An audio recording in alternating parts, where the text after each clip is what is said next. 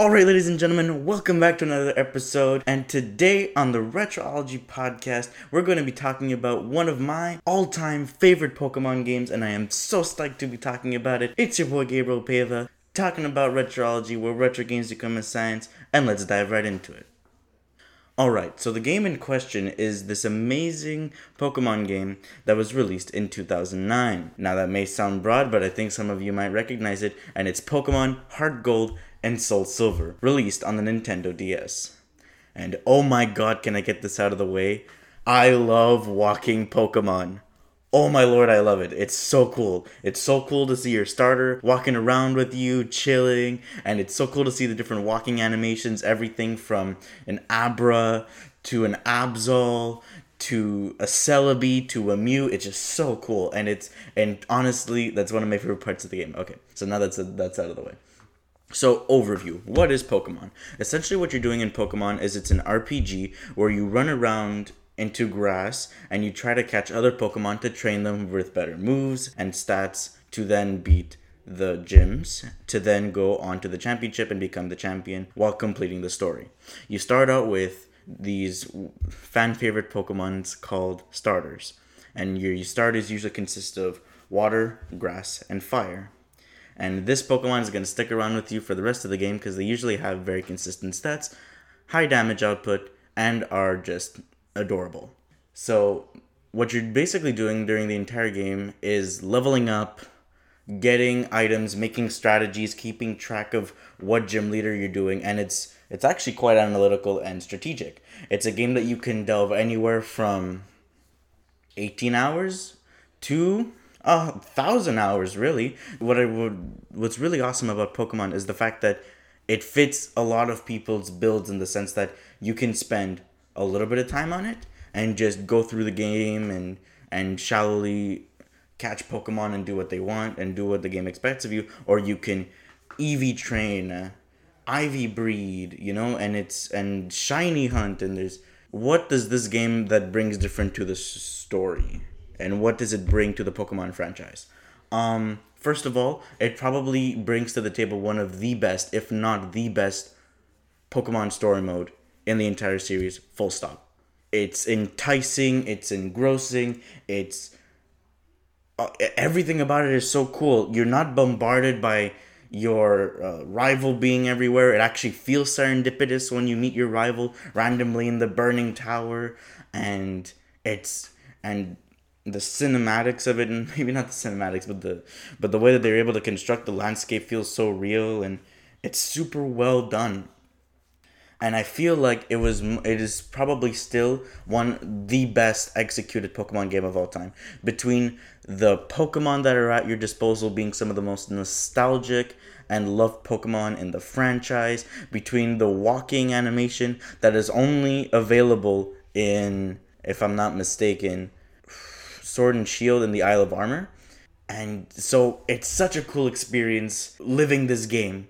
And I know it's hard to get because of how expensive it's gotten over the years. And now if you try to go buy it, it's actually pretty expensive.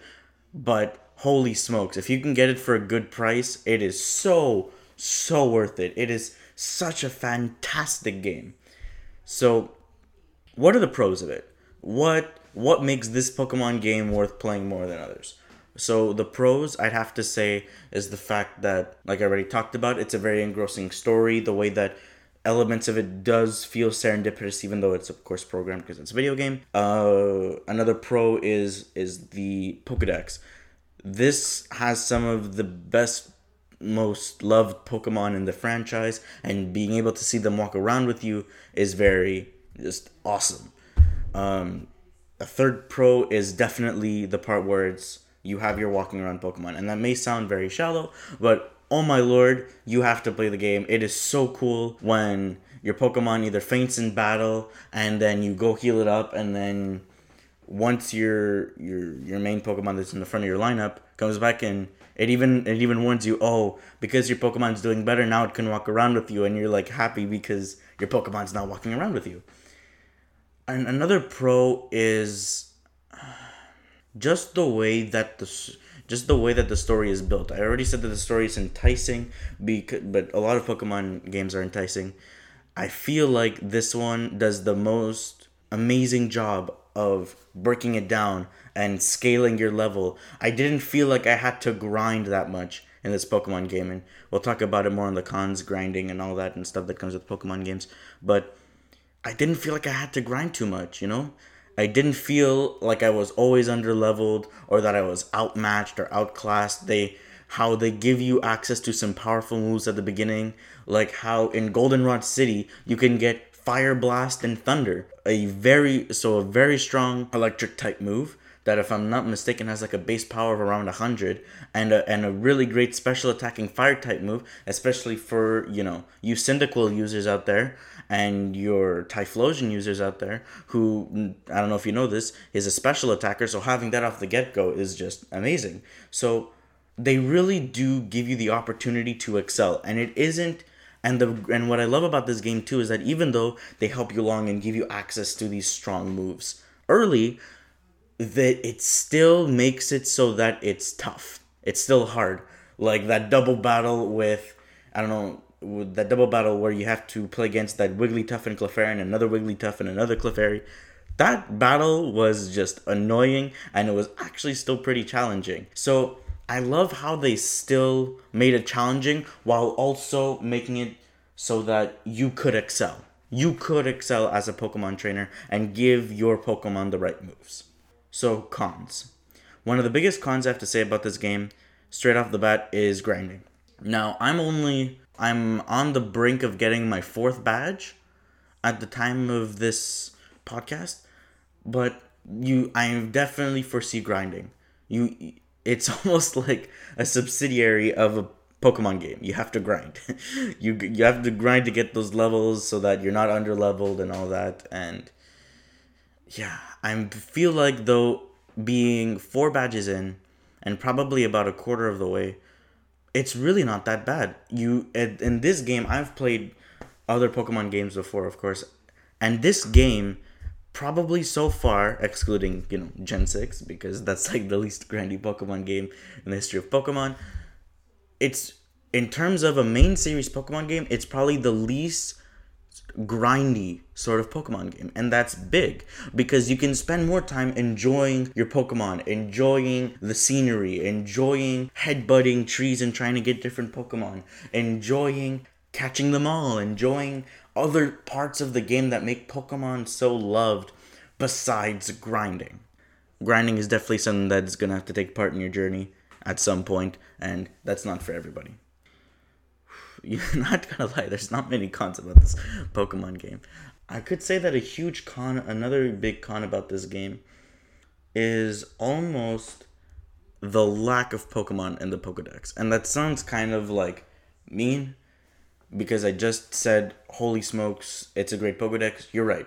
The Pokemon that they have at their disposal in this Pokedex are some of the most iconic and loved Pokemon, full stop. What I don't like is that you can't catch other Gen 4 Pokemon in, you know, Pokemon Soul Silver. I know it's a remake and all that, but I feel like it would be super cool if you could catch other kinds of Pokemon from the same gen there. And I feel like that's a little bit of a con because let's say I don't know, you wanted a Riolu in your playthrough, you'd have to have another DS and another copy of another Gen 4 game. So Pearl, Diamond, Platinum, and you'd have to transfer it over. And I feel like that's a huge hassle for just a Riolu, and it could have made it more enjoyable because there's other really cool Gen 4 games, sorry, not Gen 4 games, Gen 4 Pokemon that you could bring over and make your experience way cooler. Like, for example, I brought over a Gabite because Garchomp is one of my favorite Pokemon. So, yeah, that's that's a big con too that you there isn't all of the Pokedex. There's in Gen 2 and Gen 4, but at the same time a lot of people like the fact that it's Gen 2 so that it's a perfectly Gen 2 remake. That it's just Gen 2 Pokemon that you can capture and that is if you want to go that extra mile, then you can perhaps catch other Pokemon in the other Gen 4 games and then bring it over. Uh, another con about this game is that some people could argue the length because if you have I forgot if it's a ticket or basically the item that allows you to go through the Kanto region, that's another huge long story and some people may not like it. Personally, I think it's a cool feature that you can go back to Kanto and face red and I feel like that's so cool because no other Pokemon game has really ever done that. At least to the extent that Heart Gold Soul Silver did. But that extended story makes you feel like your champion win is kind of lackluster. So yeah, I feel like some people may not like the fact that at the end of the day you're gonna complete the equivalent of another Pokemon game, and that that kind of bites. It's also a con and a pro. Overview of, of all the statements I've said. So at the end of the day, I feel like this is the most well crafted Pokemon game of all time. There are other Pokemon uh, franchise problems that are always recurring in the game, such as grinding, such as length of story, such as, you know, having to do like fetch and run quests, or having to go out of your way and finding, like at least in Heart Gold Soul Silver, there's no real tip off to the fact that you have to go get the spritz bottle from the flower lady. Although that's also endearing because it means that you actually have to explore the Pokemon area. You know, so at the end of the day, I do feel like this is the most well crafted Pokemon game of all time, hands down. And I know, and I'm sorry guys, I didn't talk about the soundtrack, so I'm gonna do it now. Soundtrack, oh, that soundtrack is next level. It's it is the best soundtrack on a Pokemon game in in history. Full stop. I don't care if somebody bashes me on whatever forum this is gonna be on or whatever but you you can like I will stake it. It is the best, absolute best music in a Pokemon game anywhere. It is so enjoyable. For like for the love of goodness, I have it on my Spotify playlist that I listen to lo-fi versions of of like the roots of this game and it's it's fantastic. It's it makes the experience even greater you know, when you're jamming out with your Alakazam that's walking by you, and you're like, "Yeah, you want a piece of me in my level 19 Alakazam," you know, and it's it's really cool. It really brings to life the game. The music makes the game, and that's something that I say a lot in my other pod reviews. If you guys want to listen to that, there's other episodes. I always talk about the music, and I feel like what really makes or breaks these retro games is the music, and I feel like that's something that's understood now with some other RPGs like Persona 5. Whew, Persona 5, man.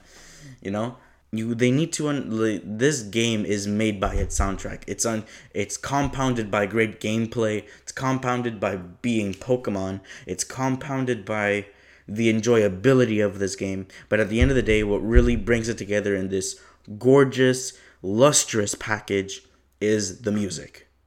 The music. So at the end of the day, play the game. the cons aren't really worth playing the cons. If you know Pokemon game, you know it's always gonna take grinding. And yeah, but at the end of the day, play this game. Find it, find your DS in your attic. Pray to God that you have a copy of this. Cause holy smokes, now is like if you guys want, we can do another podcast on the current state of buying old video games, and maybe I will. I feel like that's an interesting topic. Play the game.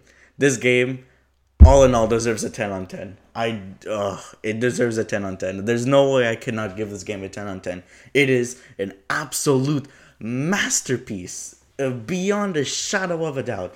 Anybody who's played this game to completion can tell you the same thing. It is worth it. It is worth the hours that you're gonna pour into this game because it is on the stakes of one of the greatest rpgs of all time. And i'm saying it and it definitely is it is a oh I don't even have enough adjectives in my in my vocabulary to just tell you guys play this game. Play it. It's good. It's amazing. Soundtrack, Pokemon. If Pokemon isn't for you, then of course don't play it because there are some other Pokemon kind of issues where grinding, long story, and all that jazz. But if you know Pokemon, or if you want to know which game is the best Pokemon game of the series, Heart Gold Soul Silver right there, but it is worth it all the way every day.